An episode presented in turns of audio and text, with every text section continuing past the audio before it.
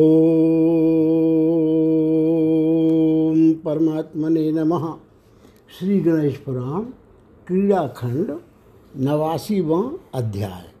10वें मास तथा 11वें मास की अवस्था में बालक गणेश द्वारा किए गए आज अजगारासुर तथा शलभासुर नामक दैत्यों के वध की कथा। ब्रह्मा जी बोले, हे व्यास जी, जब बालक गणेश का 10वां मास चल रहा था, उस समय एक दिन की बात है जब भगवान सूर्य का उदय होने के बाद 3 मुहूर्त का समय व्यतीत हो गया था।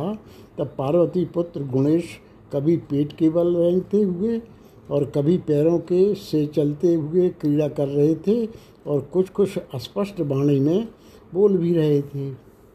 कभी वे लुढ़क जाते थे, कभी नाचने लगते थे, तो कभी माता पार्वती को देखकर रोने लगते और उनके पीछे लग जाते, और कभी सहसा भगवान शिव के पीछे चलने लगते। इस प्रकार की आनंददायिनी क्रीड़ा करते हुए अपने बालक को देखकर उस समय पार्वती अत्यंत हर्षित हो उठी। उसी समय बालक गणेश ने आजगर नामक एक दैत्य को देखा। वह दैत्य अपने नेत्रों से आग की चिंगारियाँ बरसा रहा था। उसका शरीर वज्रसार के समान कठोर था। वह अपनी जोहर लपलपा के लटकाए हुए था। उसका शरीर बहुत विशाल था। वह ऐसा दिखाई पड़ रहा था मानो महान पर्वत को निगल रहा हो। वह एक बहुत बड़े वृक्ष के नीचे बैठा हुआ था और अपनी दोनों जोहरों को बार बार लपलपा रहा था। बालक गणेश ने बाल स्वभाववश रेंगते हुए जाकर उस अजगर को पकड़ लिया। तब उस अजगर ने सहसा उन्हें शीघ्र ही अपने मुख के अंदर भर लिया। उनके मुख के अंदर प्रविष्ट होते ही उस वायुभक्षी अजगर ने अपने दोनों ओंठों को मिला लिया। जब गौरी ने आंगन में बालक गणेश को नहीं देखा तो उनका मन अत्यंत व्याकुल हो गया। वे कहने लगी, मेरा बालक अभी अभी यहीं पर खेल रहा था, फिर किसने उसका हरण कर लिया और किसी ने मार तो नहीं डाला। वे अत्यंत शोक करने लगी और दुख से परम आर्त होकर वे अपने सिर को पीटने लगी। उस समय गणों ने उन्हें ऐसा करने से रोका और कहा, हे माता, आप निराश ना हो। उस बालक का प्रभाव सबको विदित ही है। वह सैकड़ों गुना अधिक बलवान है। उस अजगर के उदर में प्रविष्ट हुए वे बालक गणेश बढ़ने लगे, जिससे उस दैत्य की सांस रुकने लगी। तब वह अजगर अपने पूँछ के अंतिम भाग को हिलाने डुलाने लगा। तदनंतर उस अजगर की प्राणवायु रक्त के साथ दोनों नेत्रों से बाहर निकल गई। तब अंबिका पुत्र गणेश उसकी देह को चीरते हुए बाहर निकल आए। उस दैत्य अजगर के रक्त से सने हुए अंग वाले उन्हें गणेश को देखकर यह लग रहा था कि क्या यह खिला हुआ पलाश का वृक्ष तो नहीं है। तदनंतर गणों ने अपनी अंगुलियों को चाटते हुए उन बालक गणेश को देखा और वे जोर जोर से चिल्लाते हुए पार्वती से कहने लगे कि दुष्ट अजगर दैत्य को मार करके ये बालक गणेश उसके मुख से बाहर निकल आए हैं। ब्रह्मा जी बोले, उन गणों की बात सुनते ही तत्काल पार्वती ने बालक गणेश को उठा लिया, जल्दी से स्नान कराया और उन्हें प्यार करते हुए स्तनपान कराया। अरे वत्स, तुम कहाँ चले गए थे? तुम्हें देखे बिना मुझे तो एक क्षण का समय भी 1 वर्ष के समान लगता था। तदनंतर उन्होंने 100 योजन विस्तार वाले अजगर को देखा। वह बड़ा ही दुष्ट था। उसका मुख बड़ा ही भयानक था। वह बहुत सा रक्त बवन कर रहा था और अनेक वृक्षों, समूहों तथा घरों को गिराते हुए जमीन पर गिरा था। गौरी बोली, इस स्थान पर अभी न जाने कितने दैत्य और राक्षस होंगे। इस बालक के पराक्रम से कितने ही राक्षस मृत्यु को प्राप्त हो चुके हैं। तदनंतर उन सभी गणों ने उस महान असुर को दूर ले जाकर फेंक दिया। तदनंतर 11वें मास की बात है। देवी पार्वती अपने द्वार पर हुई थी। वहाँ वे अपनी शक्तियों के साथ बालक गणेश की बहुत सी क्रीड़ाओं को देख रही थीं। वह बालक किसी शकी का मुख चूम रहा था और किसी की से अपना चुम्बन करा भी रहा था।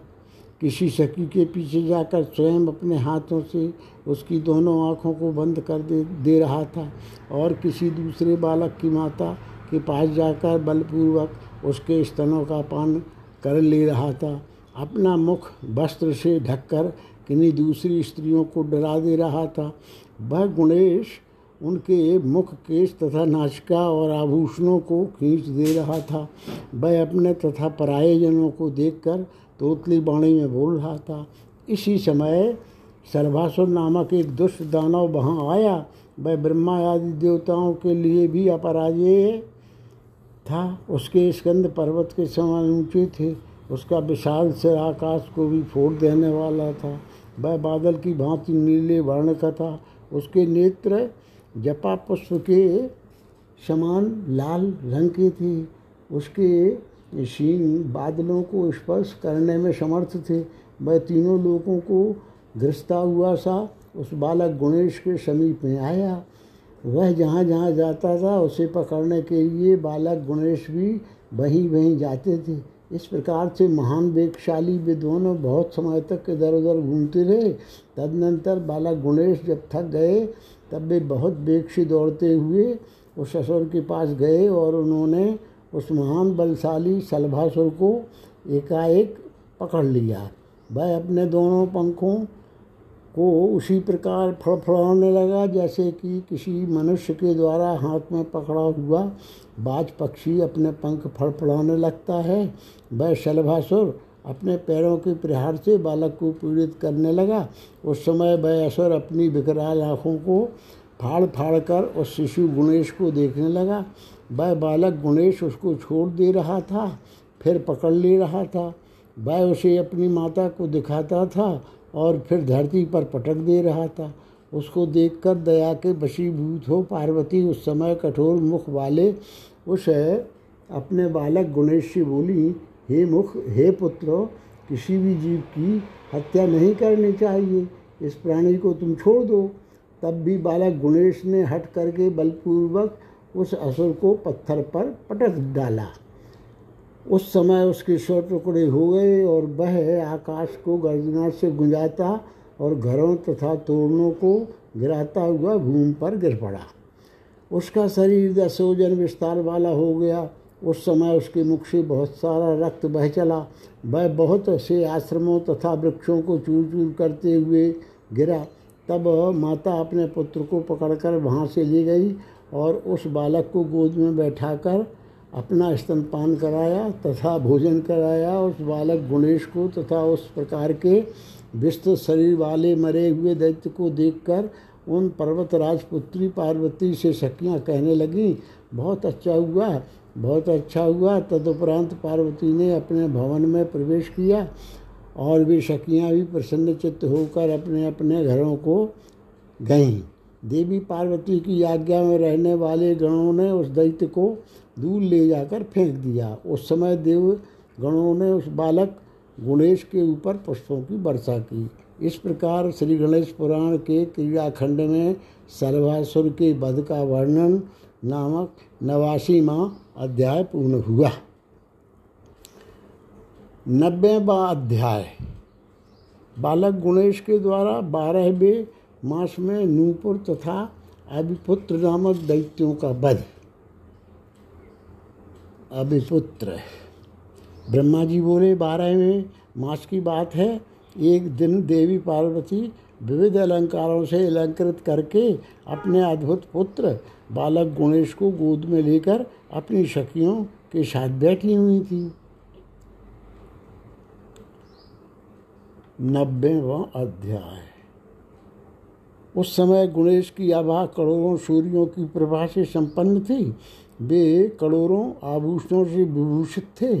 उस समय माता को पुत्र के नृत्य के दर्शन की महान उत्कंठा हुई।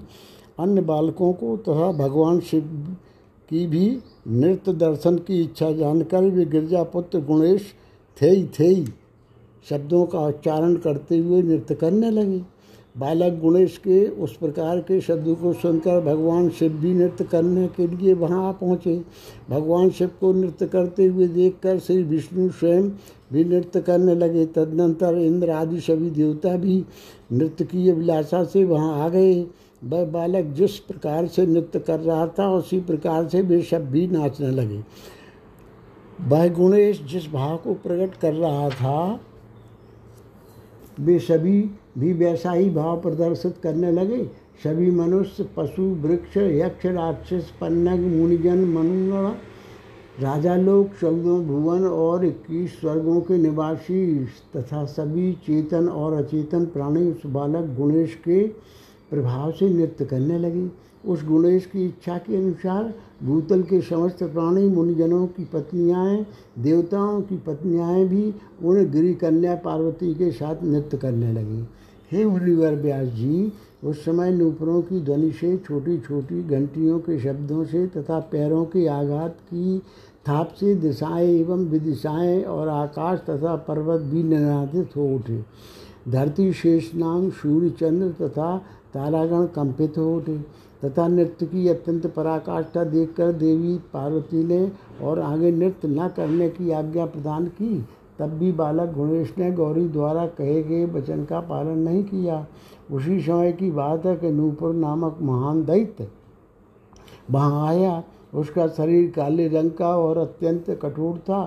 उसके पैर पाताल तक लंबे थे और उसका सुदृढ़ मस्तक आकाश को छूने वाला था। वह दुष्ट राक्षस अत्यंत सूक्ष्म रूप धारण करके शिशु गणेश के नूपुरों के अंदर प्रविष्ट हो गया। बालक गणेश ने भी उस अत्यंत बलवान दैत्य को शीघ्र ही अपनी माया से उसी प्रकार बांध लिया जैसे कि मध्यसावी 4 दांतों वाले हाथी को जंजीरों से बांध दिया जाता है। तभी पर्वतराज पुत्री पार्वती ने अपने बालक गणेश उस गणेश को पुनः गोद में ले लिया। उस समय उस गणेश के भार से वे पार्वती उसी प्रकार पीड़ित हुई जैसे कि पृथ्वी का ही भार गोद में आ गया हो। तब गौरी कहने लगी, तुम अभी अभी इतने भारी कैसे हो गए हो? अतः तुम मेरी गोद से उतर जाओ। अरे बालक, तुम्हारे भार के कारण तो मेरे प्राण ही निकल जाएंगे। ब्रह्मा जी बोले, माता के वचन की वह भार से अत्यंत पीड़ित हो रही है। सुनकर बालक गणेश माता की गोद से उतर गए और उन्होंने बलपूर्वक अपने दोनों पैरों को जोर से झटका मारा। फलस्वरूप वह दैत्य नूपुर से निकलकर पक्षी की भांति आकाश में चक्कर काटने लगा। उसके विस्तृत शरीर से सूर्य के ढक जाने के कारण संपूर्ण पृथ्वी में अंधकार छा गया। अकस्मात वह दुष्ट दैत्य पृथ्वी पर गिर पड़ा और उसके 100 टुकड़े हो गए। यह देखकर सभी मुनिगण तथा देवता परम आनंद में निमग्न हो गए और वे उस बालक रूपी अविनाशी परमात्मा की स्तुति करने लगे। देवता तथा ऋषि बोले, हे देव, हम लोग आपके विविध स्वरूपों, आपके तेज तथा दैत्यों और दानवों का विनाश करने वाली आपकी अनेक प्रकार की लीलामयी माया को नहीं जानते। आपने सूर्यमंडल को आच्छादित कर देने वाले दैत्य नूपुर को अपने चरणों से झटक दिया। वह आकाश में बार बार चक्कर काटता हुआ पुनः पृथ्वी पर गिरकर 100 टुकड़े हो गए। 100 टुकड़े हो गए। गिरते समय उसने अनेक प्राणी समूहों, वृक्षों, आश्रमों तथा पर्वतों को विनष्ट कर डाला। आपको नृत्य करते देखकर अन्य सभी लोग भी बाद में नृत्य करने लगे। ब्रह्मा जी बोले, तदनंतर उन सभी ने विश्वरूपी उस बालक गणेश की पूजा की। नृत्योत्सव के पूर्ण हो जाने के अनंतर देवी पार्वती ने गौतम आदि महर्षियों को विदा किया और वे बालक गणेश को गोद में लेकर दुलार करती हुई उन्हें अपना स्तनपान कराने लगी। फिर उन्होंने सभी स्त्रियों को विदा कर अपने भवन में प्रवेश किया। कुछ दिनों के बाद की बात है, एक दिन वे गणेश मुनि बालकों के साथ घर से बाहर क्रीड़ा करने के लिए गए और लीला पूर्वक क्रीड़ा करने लगे। उन सभी बालकों ने 2-2 का जोड़ा बनाकर अनेक प्रकार से बहुत बार परस्पर मल्लयुद्ध किया। वे परस्पर चोटी पकड़कर एक दूसरे को गिराने लगे। वे कभी एक दूसरे के सिर में सिर भिड़ाकर, कभी घुटनों से घुटना टकरा कर, कभी कोहनी से कोहनी में मार कर, तो कभी पैर से दूसरे के पैर में चोट मार करके कीड़ा कर रहे थे। वे कभी एक दूसरे की पीठ पर चढ़ जाते तो कभी कंधे पर चढ़ जाते। वे बालक कभी कभी नियत समय के लिए हाथ फैलाकर दौड़ लगाते और कभी मुट्ठी में धूल भरकर एक दूसरे पर फेंकने लगते। वे परस्पर कभी एक दूसरे के पेट में लात से मार रहे थे तो कभी सिर पर मार रहे थे। कुछ बालक गंध, पुष्प तथा अक्षत आदि के द्वारा उन गणेश की का पूजन कर रहे थे। कुछ बालक उन गणेश को अपने आश्रम में ले जाकर अन्न आदि का भोजन करा रहे थे। कोई उनके चरण युगल में प्रणाम करके सुंदर माला चढ़ा रहे थे। उसी समय सिंधु दैत्य द्वारा भेजा हुआ भेड़ के बच्चे का रूप धारण कर एक दैत्य वहां आ पहुंचा, जिसे देखकर हाथ में दंड धारण करने वाले भयानक यमराज भी भयभीत हो जाते थे। तीखी धार से युक्त नखों वाला वह बलशाली भेड़ा अपने पराक्रम से शत्रुओं का वध कर देता था। उसने सभी को जीतकर अपने बाहु देश में विजय पत्र बांध रखा था। उसकी आंखें बहुत बड़ी बड़ी थी, सींग उसके बहुत विशाल थे। बड़े बड़े पर्वतों को वह चूर चूर कर डालता था। वह भेड़ रूप दुष्ट दैत्य अपनी पूँछ के आघात से प्राणियों को मार डालता था। वह अपने सींगों के आघात से वृक्षों तथा पर्वतों को उखाड़ डालता था। वह बलवान भेड़ा मनुष्यों का पीछा करता हुआ बलपूर्वक उन्हें मार डालता था। वह महान असुर पार्वती के पुत्र गणेश को मारने के लिए आया। वह पीछे से दौड़कर जब तक उसको मारता, उससे पहले ही बालक गणेश ने अपने हाथों से उसके सींग पकड़ लिए और उसकी पीठ पर वे उसी प्रकार चढ़ गए जैसे घोड़े की पीठ पर कोई बालक चढ़कर बैठ जाता है। उस समय कुछ मुनि बालक उस दैत्य भेड़े की पूँछ पकड़कर खींचने लगे और कुछ लाठियों तथा डंडों से उस महान दैत्य को पीटने लगे, किंतु उस दैत्य ने उन सबकी अवहेलना करते हुए उन्हें शीघ्र ही पूँछ के आघात से आहत किया। तब वे पूँछ के आघात से पीड़ित होकर भूमि पर गिर पड़े। उस दैत्य के वैसे पराक्रम को देखकर बालक गणेश उसकी पीठ पर से उतर गए और उसे पकड़कर देर तक घुमाकर सहसा उसकी पीठ में प्रहार किया, जिससे वह असुर हजार टुकड़ों में खंडित होकर सहसा मर गया। मरते समय उसके द्वारा किए गए शब्द से तीनों लोग भयभीत हो उठे।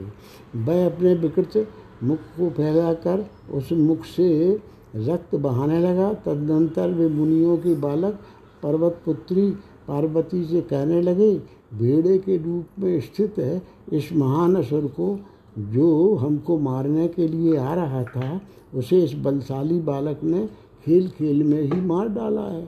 ब्रह्मा जी बोले, तब देवी पार्वती ने मरे हुए महादैत्य तथा अपने पुत्र गणेश को देखा और तो वे परम आश्चर्य करने लगी और फिर वे बालक गणेश को अपने भवन में ले गईं। वहाँ ले जाकर उन्होंने उसके सिर के ऊपर जल के साथ दही तथा भात घुमाकर उसे घर में बहुत दूर ले जाकर फेंक दिया तथा बालक को स्तनपान कराया। गणों ने दैत्य के शरीर के उन टुकड़ों को दूर ले जाकर फेंक दिया। उस समय मुनिगणों, मुनि पत्नियों, मुनि बालकों तथा अन्य स्त्रियों ने पार्वती के पुत्र की प्रशंसा की। देवताओं ने बालक गणेश पर पुष्पों की वर्षा की। ब्राह्मणों ने उसे आशीर्वाद प्रदान किया और अप्सराएं नृत्य करने लगीं। इस प्रकार गणेश पुराण के क्रीड़ाखंड में नूपुर तथा अभिपुत्र नामक दैत्यों के वध का वर्णन नामक 90वां अध्याय पूर्ण हुआ।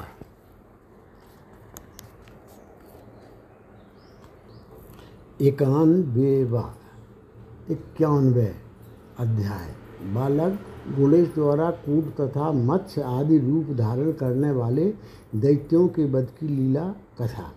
ब्रह्मा जी बोले, गणेश के दूसरे वर्ष की अवस्था की बात है। बालक गणेश असंख्य बालकों के साथ वाटिका में क्रीड़ा कर रहे थे। वह वाटिका विविध प्रकार के वृक्षों तथा लताओं से व्याप्त थी। वे गणेश खजूर तथा कटहल के फलों को स्वयं खा भी रहे थे और बलशाली होने से बहुत से फलों को गिराकर उन बालकों को भी दे रहे थे। उसी समय कूट नामक एक महान दैत्य उन बालकों के पानी पीने का समय जानकर वहाँ आया। वह दैत्य अत्यंत दुष्ट, कपटी एवं मायावी था। उस दुर्बुद्धि दैत्य ने उन सब बालकों को मारने की इच्छा से सरोवर के जल में ऐसी विष राशि को हिलाकर मिला दिया कि जिसके स्पर्श करने मात्र से प्राणी क्षण भर में मर जाते थे। और जिन विषों से उठी हुई वायु के आकाशचारी पक्षी भूमि पर गिर पड़ते थे। कुछ समय बीतने के बाद कूट नामक वह दैत्य उन बालकों की मृत्यु को देखने की इच्छा से वहाँ जाकर प्रतीक्षा करने लगा। तदनंतर वे बालक, जिन्हें पता नहीं था कि जल में विष मिला हुआ है, जल पीने के लिए वहाँ गए और वहाँ उनमें से किसी ने चुल्लू से तथा किसी ने अंजलि में जल लेकर पिया। जल में मरी हुई मछलियों को देखकर वे बालक जब बाहर आए तो विषपान करने से स्वयं भी मर गए। यह देखकर रक्षक ने गांव में जाकर बालकों की मृत्यु का समाचार उच्च स्वर में सुनाया। तब महान हाहाकार करते हुए सभी नागरिक वहाँ आए। वे अपने हाथों से अपनी छाती पीट रहे थे और कुछ पत्थरों से अपना सिर पीट रहे थे। उस समय पुरुषों तथा स्त्रियों का महान कोलाहल व्याप्त हो गया। उन सभी के क्रंदन को सुनकर पार्वती पुत्र ने भी अपने दृष्टिपात के द्वारा पुर में रहने वाले उन सभी बालकों को जीवित कर दिया और अपने क्रूर दृष्टि द्वारा देखने मात्र से मरे हुए उस कूट नामक दैत्य को भूमि पर गिरा दिया।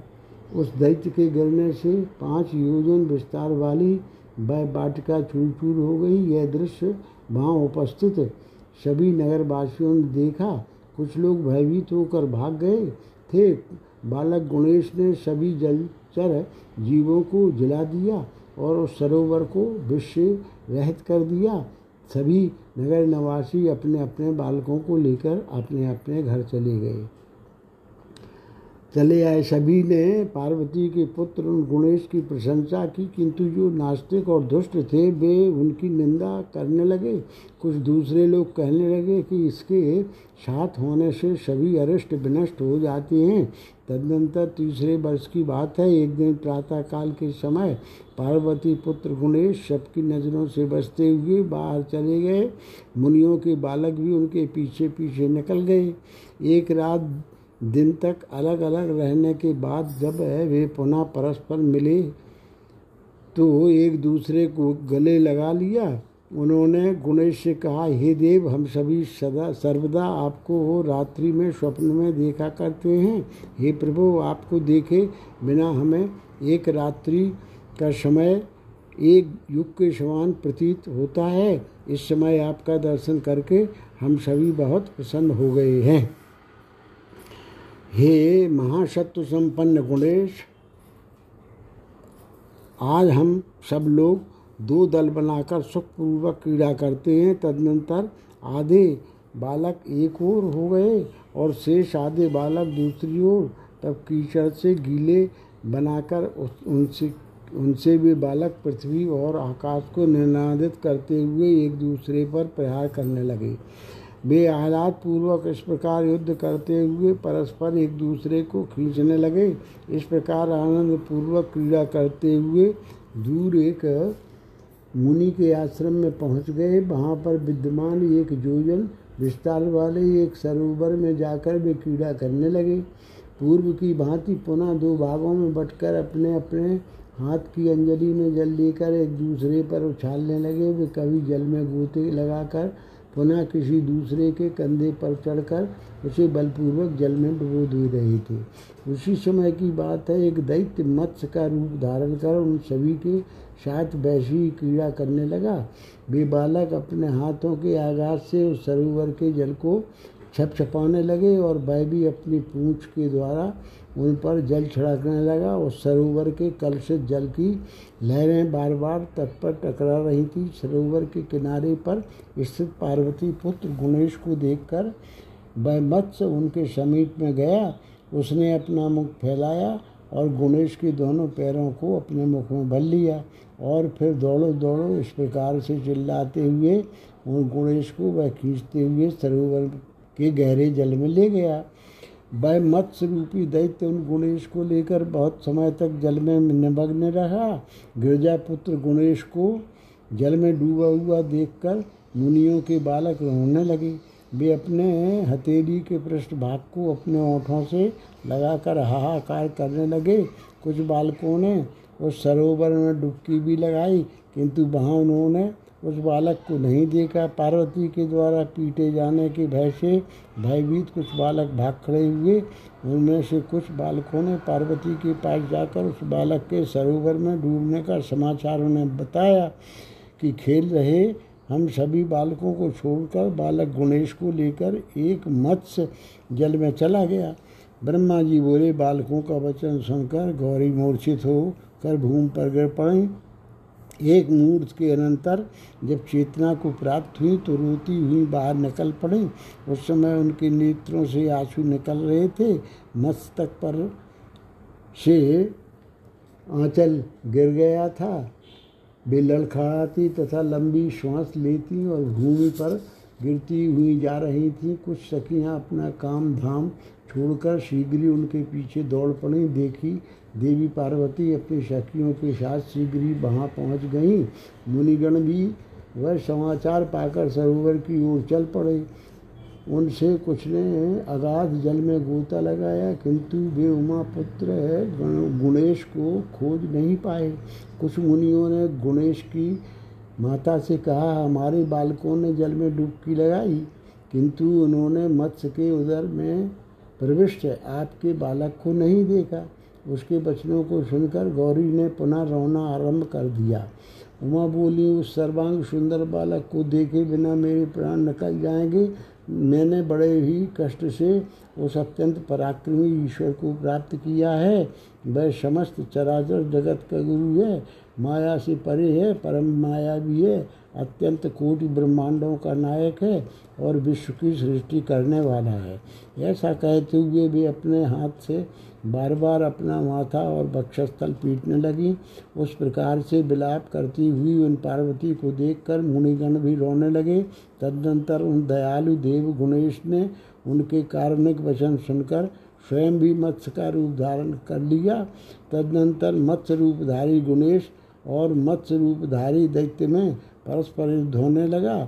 उन दोनों के परस्पर आघात से जलचर जीव मरकर तट पर गिर रहे थे। वे दोनों दांतों से एक दूसरे को काट रहे थे और पूँछ से आघात से एक दूसरे पर प्रहार कर रहे थे। वे अपने अपने पेट से पेट पर तथा पीठ से पीठ पर मार रहे थे। इस प्रकार बहुत देर तक बलपूर्वक भयंकर युद्ध करके मत्स्य रूप धारण किए गणेश ने बड़े जोर से अपने मुख से उसके मुख पर आघात किया। उस प्रबल आघात से उसका मुख फूट गया, आंखें फूट गईं और उसका घमंड चूर हो गया। तदनंतर वह मत्स्य रूपी दैत्य जल के अंदर चला गया। मत्स्य रूपी उमापुत्र भी गणेश भी उसके पीछे पीछे जल के अंदर चले गए। वह दैत्य जहाँ जहाँ जाता भी गणेश भी वहीं वहीं उसके पीछे जाते।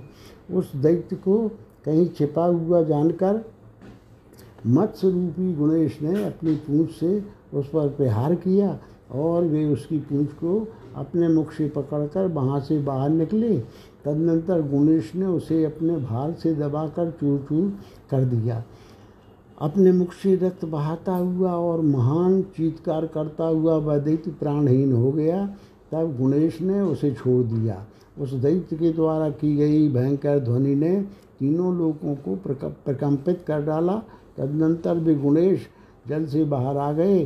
उस समय देवी पार्वती ने उनका आलिंगन किया। आनंद में निमग्न पार्वती ने बड़ी ही प्रसन्नतापूर्वक उन्हें स्तनपान कराया और वे कहने लगी, मुझसे पूछे बिना तुम बालकों के साथ कहाँ चले गए थे? तुम्हारे ऊपर जो जो भी विघ्न आता है वह सौभाग्यवश महर्षि द्वारा किए गए रक्षा विधान के द्वारा और जगदीश्वर भगवान शंभु की कृपा से विनष्ट हो जाता है। तुम इतने चंचल क्यों हो गए हो? मैं तुम्हारी रक्षा कैसे करूं? हे प्रिय पुत्र, तुम्हारे वियोग में तो मेरे प्राण ही निकल जाएंगे। ब्रह्मा जी बोले, तदनंतर मुनिगणों ने कहा, हे प्रभु, आपके बिना हम बड़े ही दुखी थे। अब इस समय आपका दर्शन प्राप्त कर हमें पहले जैसा ही आनंद प्राप्त हो रहा है। तदनंतर सभी मुनियों, देवी पार्वती की शक्तियों तथा अन्य स्त्रियों ने भी अनेक प्रकार के द्रव्यों से उनका पूजन किया। फिर गणेश को प्रणाम करके वे सभी उनकी प्रार्थना करने लगे। हे देवेश्वर, हम सब आपके शरणागत हैं, आप हमारा परित्याग न करें। इसके बाद देवी उमा बालक गणेश को लेकर अपने श्रेष्ठ स्थान पर चली गईं। इसके साथ ही ये सभी गण शक्तियाँ तथा मुनिजन हर्ष से निमग्न हो अपने स्थानों को चले गए। उसी समय मार्ग में एक शैल नामक महाबली दूसरा दैत्य आ पहुँचा। वह दैत्य सभी शत्रुओं का विनाश करने वाला, मगरमच्छ के समान कठोर शरीर वाला और वज्र को भी विनष्ट कर देने वाला था। उसकी शब्द ध्वनि से क्षण भर में ही पर्वत विदीर्ण हो जाते थे। आकाश को छूता हुआ वह रास्ता रोककर सहसा खड़ा हो गया। उसका मस्तक 2 योजन विस्तृत था और वह नीचे की ओर 12 योजन लंबा था। उस दैत्य शैल के विस्तृत शरीर में सरोवर, वृक्ष तथा लताएँ सुशोभित थीं। वह वहाँ सिंह, शार्दूल, हाथी, यक्ष तथा राक्षस विचरण किया करते थे। इस प्रकार के उस शैल दैत्य को देखकर वे सभी मुनिगण, स्त्रियाँ आदि बेवल हो गए और कहने लगे कि यह कौन सा विघ्न आ खड़ा हुआ। उस समय देवी पार्वती भी उनके पास खड़ी हो गई और तब वे सब मुनिगण भी वहीं खड़े हो गए। तदनंतर वे मुनिगण बोले, हम अपनी स्त्रियों को तथा संतानों को कब देखेंगे? देव गणेश अब कब यहाँ पराक्रम दिखलाएंगे? हम लोगों का होम तथा तर्पण, श्राद्ध आदि करने का यह समय व्यर्थ ही चला जाएगा। तब देवी गौरी उन्हें सबसे बोली, आप लोग दुख न करें, इस समय मुझे भी शंकर की चिंता हो रही है। ब्रह्मा जी बोले, उन सभी के वचनों को सुनकर अत्यंत बुद्धिमान गणेश ने तत्क्षण विराट रूप धारण किया और अपने श्वास की फूंक मात्र से उस दैत्य शैल को दूर पछाड़ दिया। वे मुनिगण भ्रमित हो जाने के कारण गणेश के विराट स्वरूप को देख न सके। उस समय गणेश के श्वास के संयोग से वह दैत्य शैल आकाश मंडल में चक्कर काटने लगा।